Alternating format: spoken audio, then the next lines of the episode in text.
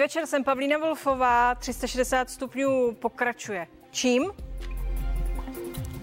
Před stolety vznikla největší komunistická strana na světě v poměru k počtu obyvatel.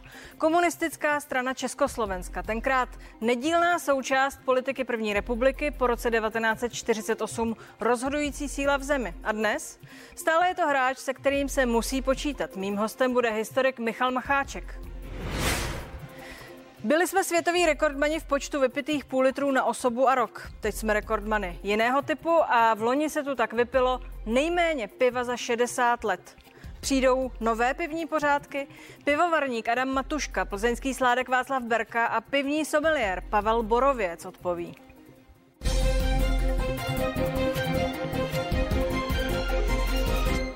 České pivovary loni uvařily 20,1 milionu hektolitrů piva. Spotřeba na obyvatele byla nejnižší od 60. let minulého století. Důvod je známý. Covid. Špatně jsou na tom hlavně malé pivovary. V loňském roce poklesla celková výroba přibližně o 8%. Ovšem výroba v minipivovarech o 30%, což je 450 až 500 hektolitrů. Oproti velkým pivovarům jsou závislé na prodeji sudových piv. Mnoho malých pivovarů tak muselo skončit. Přitom ještě před covidem v letech 2018 a 2019 se českému pivovarnictví dařilo velmi dobře. Produkce stoupala a v roce 2019 byla rekordní 21,6 milionů hektolitrů. V roce 2020 přišel s pandémií propad a pivovary loni uvařili 20,1 milionu hektolitrů piva. Snížila se i spotřeba na obyvatele. Každý Čech loni vypil v průměru o 7 litrů méně. Celková spotřeba piva na hlavu tak klesla na 135 litrů, což je nejméně od 60. let. No a dnešní sestava k debatě. Sládek plzeňského pivovaru pivovaru Václav Berka. Vítejte Dobrý tu. Dobrý večer. Adam Matuška, spolumajitel stejnojmeného pivovaru. Dobrý, Dobrý večer. večer. A Pavel Borověc, diplomovaný pivní sommelier. Vítejte tu. Dobrý večer. Pane Berko, vy jste eh, s pivem nebo u piva denně. Půjdete v pondělí na zahrádku? No určitě půjdu na zahrádku a musím obrazit všechny ty nejdůležitější v Plzni. To je samozřejmě nutný. Jako sládek máte nachystáno, předpokládám, protože to se asi musí nachystat. Máme navařeno a není čeho se bát. A hospody jsou bezpečný, takže už jsou připravený a jsme zpátky. Vy jste velcí, eh, vy jste menší, pane Matuško, eh, vy jste dokázali se připravit na to otevření těch zahrádek, navařit to pivo, aby mohlo v pondělí začít jo, taky, taky jsme s tím nějak počítali, že se to bude blížit. Uh, takže na vaříno máme, uh, vařili jsme i o víkendech, když to bylo potřeba uh, před třemi týdny, takže pivo uh, je taky navařené u nás. Pro sommeliera nastane asi zásadní změna, protože se to z těch plastů, z těch plastových kelímků, pokud někdo měl tu odvahu a to pivo si dal, teď začne zase lít eh, do skla. Eh, poučte mě, eh, jak zásadně ten doušek piva chutná jinak ze skla a z toho plastu? Tak Rozdíl je v tom, že když nedodržujete některé zásady pití piva, tak se okrádáte o zážitek. A pít pivo z plastu k tomu spěje, protože pivo musíte pít při správné teplotě. Lépe řečeno, ke každému stylu patří nějaká optimální teplota a upřímně řečeno, ta dobře nachlazená sklenice a pivně čistá sklenice, ta se nahradit prostě nedá. Ale já bych ještě doplnil Václava. V pondělí bychom si měli ověřit jednu věc. Český ležák má dlouho ležet, ale potom se má rychle vypít. Tak snad se nám to povede. Já jsem četla, eh, pane Berko, rozhovor s vámi někdy z loňského července a vy jste byl optimista, tak jak vás člověk zná. Životní to je jasná věc, ale i pivní. Ale opakuji, bylo to eh, v červenci, v mhm. loni. Jsme tam, kde jsme. Eh, pořád váš optimismus trvá? Určitě já jsem tenkrát říkal, že už vidím světýlko na konci tunelu, ale někteří ty pesimisti mi říkají, hele, možná, že to je vlak, co jede proti nám. Jo. Eh, ale dneska už jasně vidím, že tam ten oblouk na konci toho tunelu je a už se blíží ta krásná chvíle. A neopustilo vás to ani v okamžicích, kdy jsme sledovali, že se vylévá pivo? To musí být přeci pro sládka poměrně složitý zážitek. To je pro Sládka hrozně těžká chvíle a naštěstí nám trochu pomohl stát, že eh, nám vrátil spotřební daň, takže my jsme mohli pomoct těm našim hospodským, eh, že jsme jim odtěžkali to břemeno, že všechno to vrácené pivo jsme od nich eh, bezplatně stahli zpátky a šlo to na, na naše náklady. Adame Matuško, Zachraň pivo, to byla akce malých pivovarů, jestli se nepletu, i vy jste se zúčastnili, lidé jezdili si pro své pivo k vám, předpokládám. Fungovalo to? Pomohli ti lidé? Jo, to byla určitě výborná věc. Hlavně v té první vlně eh, to fungovalo parádně. Spousty lidí ochutnávalo nová piva, pro ně neznámá v té době. A pak to samozřejmě trochu ustalo, ale pořád se o tom vědělo, takže to bylo fajn. A myslím si, že to nebylo možná jenom mezi malýma pivovarma. Myslím si, že lidi obecně se o tom pivu víc bavili a ochutnávali piva ze všech pivovarů. A Myslíte, že to bylo gesto, nebo že jste tam mohli dokonce dostat eh, nové fanoušky eh, pivní, kteří eh, vás vlastně takhle díky tomu objevili? Abychom na tom covidu hledali i něco pozitivního. Tak pokud jim to pivo chutnalo a věřím, že chutnalo, tak věřím, že se k němu i vrátí i třeba v dnešní době, že si to vyhledají, nebo naopak, až pojedou okolo nějaké hospody nebo místa, kde se bude čepovat to pivo, které znali z té lahve nebo Petla, a drželo vás to finančně, eh, tady tahle akce, že ti lidé přijížděli, nebo eh, to bylo spíš takové symbolické gesto, že vůbec se o vás ví? No, u, nás, u, u nás upřímně uh, nám to finančně moc nepomohlo. Respektive prodali jsme to pivo a nemuseli jsme ho eh, vylívat. Takže Ale vy jste nevylívali ani jednou, nikdy? Nevylívali jsme. Museli jsme některé pivo trošku podpořit cenou, eh, zlevnit ho, eh, což se v, u nás hlavně v obci lidem hodně líbilo, ale nemuseli jsme vylívat. Z té krize, již žijeme profesně, se vám jeví co jako největší průšvih? No, myslím si, že ten největší průšvih je ten, že se e, vybudila taková negativní nálada. Ale já bych tam hledal spíš ty pozitiva, než, než ty průšvihy. a, a ty pozitiva jsou v tom, že ty lidi naopak se semkli a dali se dohromady. A díky tomu, že takový ty opatření a, a ty kroky přicházely velmi rychle a nečekaně, tak to v těch lidech eh, nastartovalo takovou ostražitost a to si myslím, že je taky dobře. Hm. Tak vy jste i chvíli eh, neváhali, že to přežijete. Co si budeme povídat? Vy jste váhali, řekněte mi, víte, protože dívala jsem se na ta čísla, malé pivovary zažívali boom, předloni byla to, byla to zřejmě nádherná doba. Pak přišel tenhle ten pád. My, museli jste cokoliv změnit ve svém přístupu k výrobě piva, k práci, k zákazníkům? No tak musel, spoustě jsme toho museli změnit, ale tak já to taky beru vlastně pozitivně. Eh, zřídili jsme e-shop, zašli jsme, eh, udělali jsme takový krámek u nás eh, v obci, takže lidi si to mohli jezdit kupovat a brát domů. Šli jsme jim proti, naproti vlastně do těch domácnostech, což věřím, že se nám vyplatí i teď, protože ty lidi o nás budou vědět a upřímně u nás, my se tím živíme celá naše rodina, jsme zaúvěrovaní, takže pro nás vlastně neexistovala ta myšlenka, že bychom to jako nepřežili, protože jsme prostě skončili na ulici. Ale báli jsme se a hlavně v, úplně v ten první lockdown, kdy opravdu ty hospody se zavřely a takový ty první dva dny, kdy jsme nevěděli vlastně, co se jako vůbec děje. Uh, potom, až když přišly i ty další vlny, tak už jsme nějak věděli, už jsme tušili, jak, jak se v tom máme pohybovat uh, po tom létě uh, a bylo to takový klidnější. I když ekonomicky to bylo možná ještě horší, ale ta psychika nebyla tak hrozná. Mimochodem byla tam nějaká solidarita mezi velkými a malými v tu chvíli?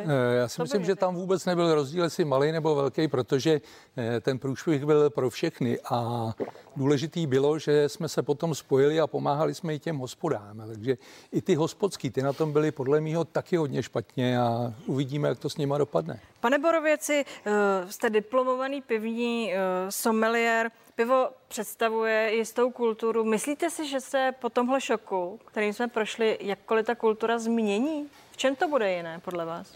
Problém je v tom, že pivo u nás se vyrábí a prodává za velmi, velmi dostupné ceny. A ten vývoj předtím byl o tom, že na tom trhu se objevily i piva za vyšší cenu, respektive, že se o té ceně přestalo hovořit. A to je součást, velice důležitá součást té nové pivní kultury, že nejde o to, kolik piva vypijete, ale jak si na něm pochutnáte. Ale když si na tom pivu chcete opravdu pochutnat a, a když má mít výbornou vůni, tak samozřejmě to pivo může být v jiné cenové relaci. A mně se na tom období před covidem líbilo to, že ti lidé už přestali hodnotit to pivo pohledem, aby stálo co nejmíň, ale objevila se tady poměrně silná skupina lidí, kteří říkali, já si chci zaplatit ten zážitek. Já chci zažít něco, co si zapamatuju.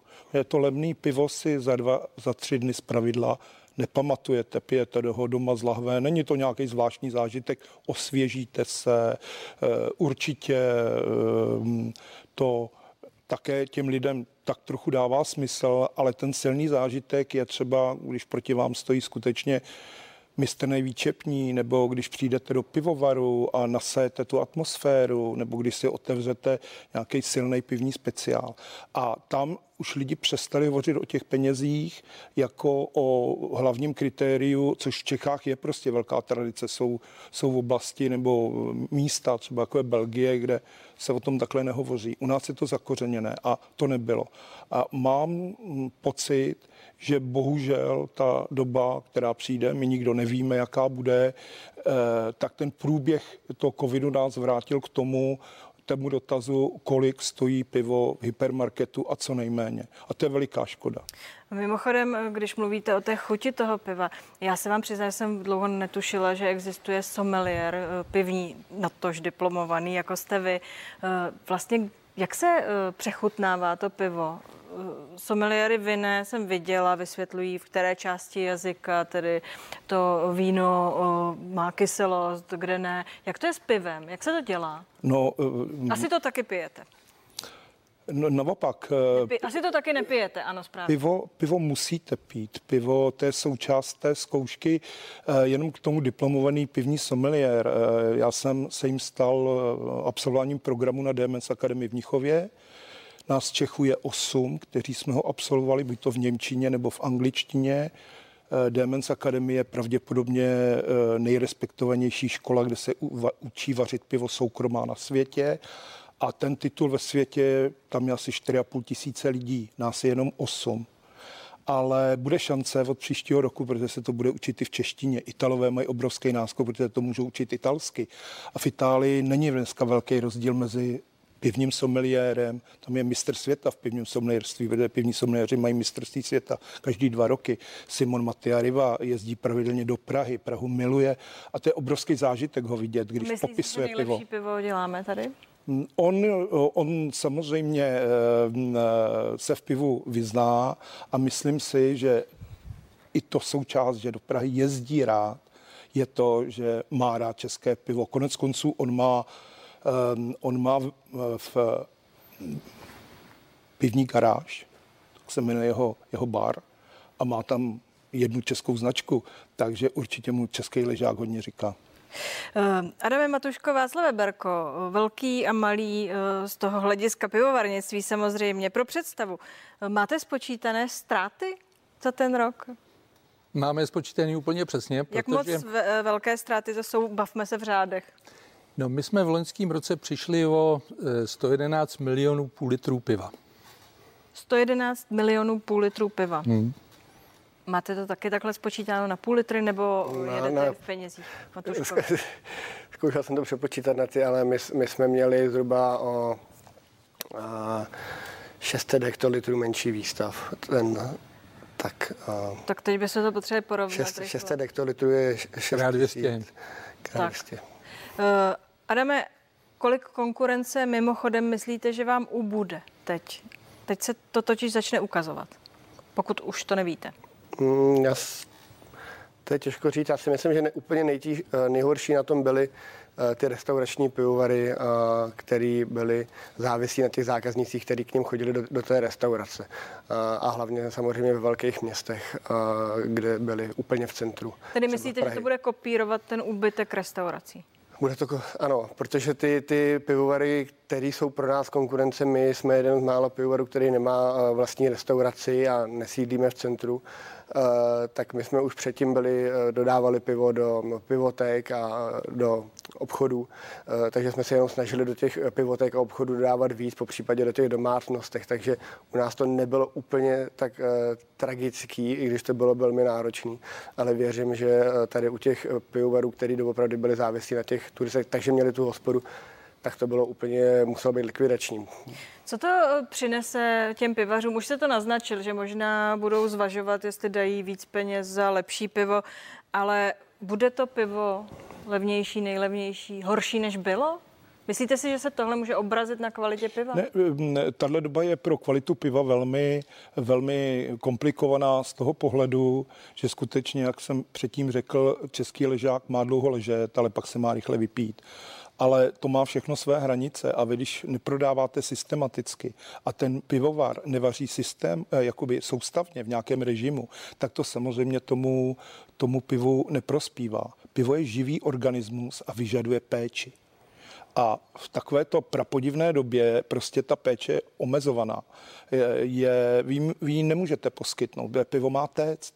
Nejlepší hospody jsou ty, kde teče pivo proudem. Hospoda, kde se pivo nečepuje, eh, to je velmi smutný místo, až na tu jednu, co si pořídil Jára Zimmerman, ale eh, tu, nezná, tu jsme nenavštívili. Doufejme, že zase poteče proudem. Pane Berko, vy jste začínal v Prazdroji jako profesionál před nějakými víc než 30 nebo téměř 30 lety. Pamatujete doby, kdy ale, kdy lahev piva byla standard doma, všichni to měli v lednici, já to pamatuju. Eh, nedíváte se na tuhle dobu jako na nějakou eh, renesanci těch takzvaných lahváčů? Protože ti lidé to pili doma, nebojíte se, že vlastně budou chtít zůstávat doma a že eh, je to ta chvíle pro ty lahváče, jak je udělat lepší, jak je prodat víc jich? No já si myslím, že to vůbec není e, nějaká renesance, protože když se podívám zpátky, tak toho sudového piva se tady pilo daleko víc než v současné době. E, bývalo ho i 60%. A postupně to klesalo. E, ale co si myslím, že je důležitý než ta renesance, je, vy jste tady říkala, jestli ta česká pivní kultura se nezmění. Já se o to vůbec nebojím, protože ta je tak svě, světoznámá, tomu odpovídá taky spotřeba piva na hlavu. A my kromě toho, že vozíme pivo do víc než pardon, 50 zemí, tak my tam taky vozíme tu pivní kulturu. Eh, my v těch zemích, kromě toho piva, tam přivezeme výčepního, aby je naučil, že to pivo má být eh, načepovaný do sklenice, která je perfektně umytá, vychlazená, mokrá že má mít pivo pěnu, která chrání to pivo před oxidací a oni potom, když se tohle všechno doví a ochutnají to, tak zjistí, že to je ten zázrak toho ležáku. No a pak se nebojí sem přijet, takže eh, o tu pivní kulturu já se vůbec českou nebojím. Nebojíte se, že lidé budou víc nakupovat lahve? Jak jsem pochopila, tak pro vás je číslo jedna to no, no, nebude to jednoduchý, což protože samozřejmě oni si na to trochu zvykli teďko. Eh, já jsem mluvil s kolegou Lubošem Kastnerem a ten říkal, bude to těžký, aby se z těch garáží a z těch zahrádek vrátili zpátky. A myslím si, že to bude práce těch hospodských, s kterými my jsme zase ve velkém kontaktu, eh, udělat tu hospodu tak atraktivní, že tam ty hosté přijdou a to pivo musí být v takové kondici, eh, že nebudou váhat a zajdou tam. A my, my jsme proto dělali hodně i teď v té době, kdy eh, se ty hospody zavřely. Přešli jsme na online tréninky pro ty hospodský. Eh, přešli jsme na hodnocení hospod, eh, takže hm, určitě se tam ty lidi vrátí, ale bude to chtít trochu eh, síly zabrat od těch hospodských. Mimochodem, lahvové pivo. Já jsem eh, zaznamenala, že vlastně se dá koupit lahvové, které se tváří, že je točené pivo. Co se vlastně stane eh, v té lahvi? Tam je eh, ta chuť ovlivněná tou trvanlivostí, proto spoustu takových těch zarytých pivařů to nechce z té lahve pít, ani z té plechovky. Máte, máte pivní kultury, jako je belgická, kde lahev je součástí výroby toho piva, protože to pivo dokvašuje v lahvi. U nás se málo ví, že třeba u pšeničného piva, které se produkuje v Bavorsku, proběhne hlavní kvašení, sice v pivovaru, ale pak se pivo stočí do lahví a kondici, to dokvašování získává eh, v takových velkých eh, jeskyních nebo šachtách. A tam ta lahev je součást toho procesu výroby. To znamená, ten německý konzument nebo bavorský miluje z lahve pšeničné pivo, protože ta lahev k němu patří. Českému ležáku patří sud. Český ležák je optimální, svý povahou se hodí na čep, nikoli do lahve. A na tom čepu se to zvýrazňuje tím, že do těch hospod se dostává pivo, které neprošlo procesy, jako je filtrace, pasterace, další úpravy, mikrofiltrace, které samozřejmě vyžaduje ten obchodník. Ten pivovar je pro toho obchodníka musí udělat, jinak je tomu obchodníkovi neprodá, jinak to pivo nevyexportuje. To znamená to, ten český ležák eh, v té mm, péči eh, prostě toho hospodského je jiný než je z té lahve. My jsme třeba pro náš časopis dělali eh, článek na téma, jak servírovat pivo doma Eh, prostě vy ani to pivo z lahve nemáte šanci doma naservírovat, protože ho neudržíte v tom chladu, jako ten ležák potřebuje. Nenachladíte tu sklenici. Eh, často ji neupijete prostředkem, protože ho prostě doma nemáte. A když ji umijete jarem, tu sklenici, tak už to je špatně pro to pivo. Teď se pán smějí, protože jsou insidři, já úplně ne. No. Adame, jak ta pandemie ve finále promění podle, mě váš, podle vás váš biznis? Těžko říct, ale mm, myslím si, že ano, spousty lidí to pivo pilo doma, protože pivo mají rádi, ale uh, hromadě lidí chybí ten sociální kontakt a ten kontakt v té hospodě a to potkávání se uh, s cizími lidmi nebo s kamarády. A to je teď ta, ta zásadní věc a pokud, jak říkal Václav, ty hospody budou perfektně připravený a budou, budou vlastně ty lidi se tam cítit jako doma, tak eh, věřím, že tam eh, zůstanou tak, jako tam byli eh, před tou pandemí. Poslední věc, všichni doufáme v lepší. Já jsem si všimla teď kampaně na pivovary hmm. naznačují jakoby odklon od těch sladkých piv a těch různých takových těch zvláštností a nabízejí temnotu a hořkost. Nevím, jestli je to mojí náladou nebo tím, že prší, ale zdá se vám, že teď ten příklon těch, kteří dělají reklamy na pivo, že to směřuje do touto cestou? Tak ta hořkost je móda, to je jako kivadlo, které se vám vykivuje. Já osobně mám rád piva, která jsou harmonická. Já přehořčená piva nepotřebuju k životu, když jdu pít pivo, ne, když ho nehodnotím na soutěži. Ale já si myslím, že když se vrátíme, eh, tady je velice důležitý jeden moment. Eh, mm, a to, to jsou nové impulzy. A máme nové silné téma, že sud je super ekologický obal. Pojďme se ohlédnout za tou pandemií i z toho pohledu, jaký svinčík se udělal. Neskutečný. Kolik těch papírových obalů, kelímků, všeho možného.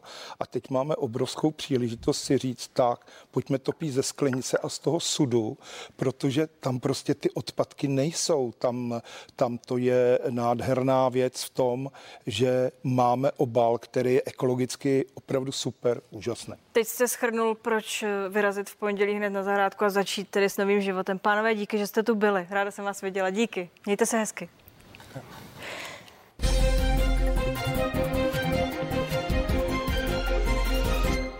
Sto let od svého vzniku si připomíná komunistická strana Československa. Ustavující sjezd měla v Karlínském národním domě 14. května 1921.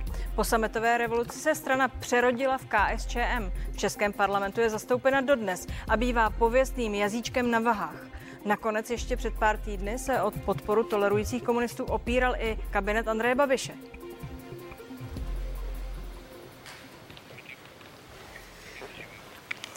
Pozvání přijel historik Michal Macháček. Dobrý večer. Dobrý večer vám i divákům. Pěticípá hvězda Srpa Kladivo po sametové revoluci vystřídali Srpa Kladivo postupně nějak třešně. Vznikla komunistická strana Čecha Moravy. Jsou to jiní komunisté, jiné myšlenky? Tak je to samozřejmě od generační záležitost, takže samozřejmě v té straně zůstali i mnozí před listopadový komunisté, ale strana nabírala i nové, nové členstvo, které nebylo s tím předlistopadovým listopadovým režimem nějak spjato. A samozřejmě mnoho komunistů, třeba říct, že koncem 80. let mě čítalo členstvo KSČ skoro 2 miliony členů, čili to byla velká, velká masa a ta se potom přelila i do jiných politických stran. Já se ptám, protože část členů a těch vrcholných představitelů eh, se jakoby od té minulosti nebo jejich, její části distancuje. část se zaklíná tou ideologií, tedy co vlastně z toho původního zbylo?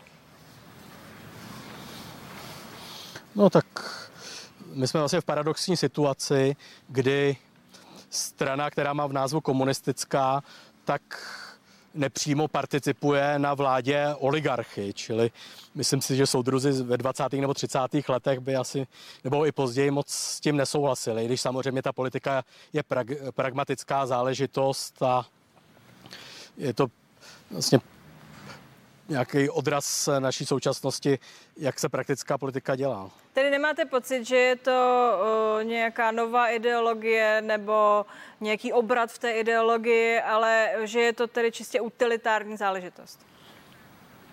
No já si myslím, že já uh, nejsem insider komunistické strany Čech a Moravy, takže uh, se trošku jako zdrženlivě chci k těmto věcem vyjadřovat, ale i ta strana je vlastně rozpolcená v těchto těch názorech na svoji vlastní minulost a na její výklad a když se podíváme na, na, na její některé eh, představitele, tak ty vlastně se vrhly na podnikání a jsou i v tom podnikání v tom kapitalistickém systému velice úspěšní.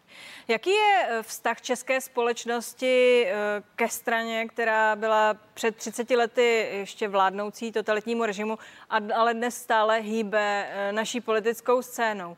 Víte, ptám se potom, že ona má mnoho tváří, a stále má v podstatě spoustu fanoušků. Tedy ptám se, jak se ta naše společnost s tou historií vyrovnává. Tak ono už to je 30 let, takže samozřejmě u té mladší generace to jde do určitého zapomnění, kdy ani nevědí, že nějaká komunistická strana Československa, kdy existovala, že tady 40 let byla vlastně státostranou. Na druhou stranu takovým odrazem toho veřejného mínění jsou samozřejmě volby. A jak vidíme podle posledních průzkumů, no tak komunistická strana Čecha Moravy bude mít možná i problém se dostat do poslanecké sněmovny jako, jako strana. Čili ten úbytek voličů je očividný. No a není to právě v tom zmatení, že eh, když se podíváte do eh, knih historie, vidíte, že proletariát je ten, kdo to má vést a najednou jsme tady v situaci, kterou jste popsal precizně na začátku, že komunisté nakonec tolerují vládu někoho, kdo je kapitalista nebo dokonce velkokapitalista. No, tak ono, když se podíváme vůbec na tu historii komunistické strany Československa od těch počátků, no tak tam byly různé, různé přístupy eh, k vládnoucí moci i v tom meziválečném období a je vidět, že i ty komunisté dokážou být velice pružní v praktické politice. Když jsme u té praktické politiky, v roce 89 se komunistická strana od svých zločinů eh, minulosti distancovala. Zároveň ale vlastně žije z té minulosti, proto ji ty, ti lidé uh, volí. Uh, ptám se na to, jak to vlastně může fungovat, uh, ten historický odkaz, ale vlastně jen jeho část, protože něčeho jsme se zřekli. Které části dějin podle vás vlastně jsou těmi přitažlivými pro ty, kteří se dnes o komunistickou stranu zajímají nebo ji dokonce volí? Tak fungovat to může samozřejmě ten ideál spravedlivé společnosti je odvěký, vzpomeňme první křesťany a takže na kterých, se, na kterých se do určité míry komunisté odvolávali v těch prvopočátcích, takže fungovat to může, ale komunistická strana se profilovala jako protestní strana, jako antisystémová strana, což je právě ten problém dneška, že ona se stala do velké míry součástí toho systému. A politika, to je vlastně obchod, pokud chcete být úspěšní v politice, tak eh, musíte být obchodníci s nadějí. Politika je obchod s nadějí. Takže musíte nabízet nějaké vize, naděje i do určité míry iluze. A otázka je, do jaké míry toho jsou současní komunisté schopni. Uh, diskuse o tom, zda se měla po revoluci komunistická strana zakázat nebo nějakým způsobem eh, zrušit, se vedly, vedou a uh, možná povedou. Je to, je to tak správně? Dá se s něčím takovým, jako je tohle silné hnutí a, a, a strana, která tady je 100 let, vypořádat tímhle způsobem? Mělo se to stát? Tak U nás se to nestalo, ale když si uděláme komparaci, tak vidíme, že v jiných státech vlastně k tomu došlo, ale vlastně komunisté, komunisté, kteří byli stále aktivní a snažili se nějakým způsobem vycházet z těch původních ideí a politiky, tak vlastně zakládali e, strany, které neměly v názvu komunistická. Čili se to tímto způsobem e, obcházelo a vznikaly strany spíše sociálně demokratického typu. Přesto jsme se dostali do takové té smyčky, že jsme odsoudili totalitní režim a to, co ho představovalo oficiálně, je to zdokumentováno a přitom tady přetrvala strana, která eh, ten režim řídila, vedla ho a vlastně si jen eh, změnila jméno. Tak se znovu ptám, jestli si myslíte, že ta debata vůbec je po těch 30 letech tedy na místě, eh, jestli se to mělo či nemělo stát a jak to historie tady ten krok náš bude hodnotit?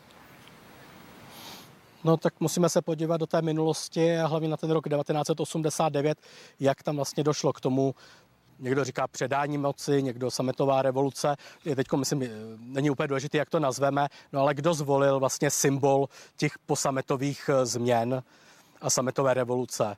Václava Havla prezidentem. No to byli převážně komunisté. Mimochodem poslední otázka. Eh, řekněte mi, eh, teď to vypadá, že se eh, komunistické straně nedaří, že by se možná do sněmovny nedostala. Znamená to, že tím její historie skončí? tak to ukáže samozřejmě budoucnost, to jsou spekulace, jsme na tenkém ledu, ale podle mě ten ideál spravedlivé společnosti bude stále živý a může se transformovat třeba i do jiných politických eh, subjektů.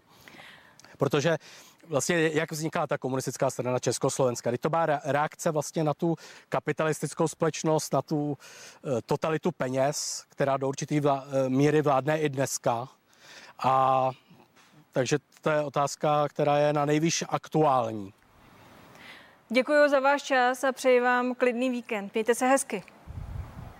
I vám. Vše dobré. No a to je z dnešních 360 stupňů vše. Nenechte si ujít zprávy ve 22 hodin, kde přineseme další reakce na rezignaci nejvyššího státního zástupce Pavla Zemana. Přeji vám hezký víkend a těším se příští týden na viděnou.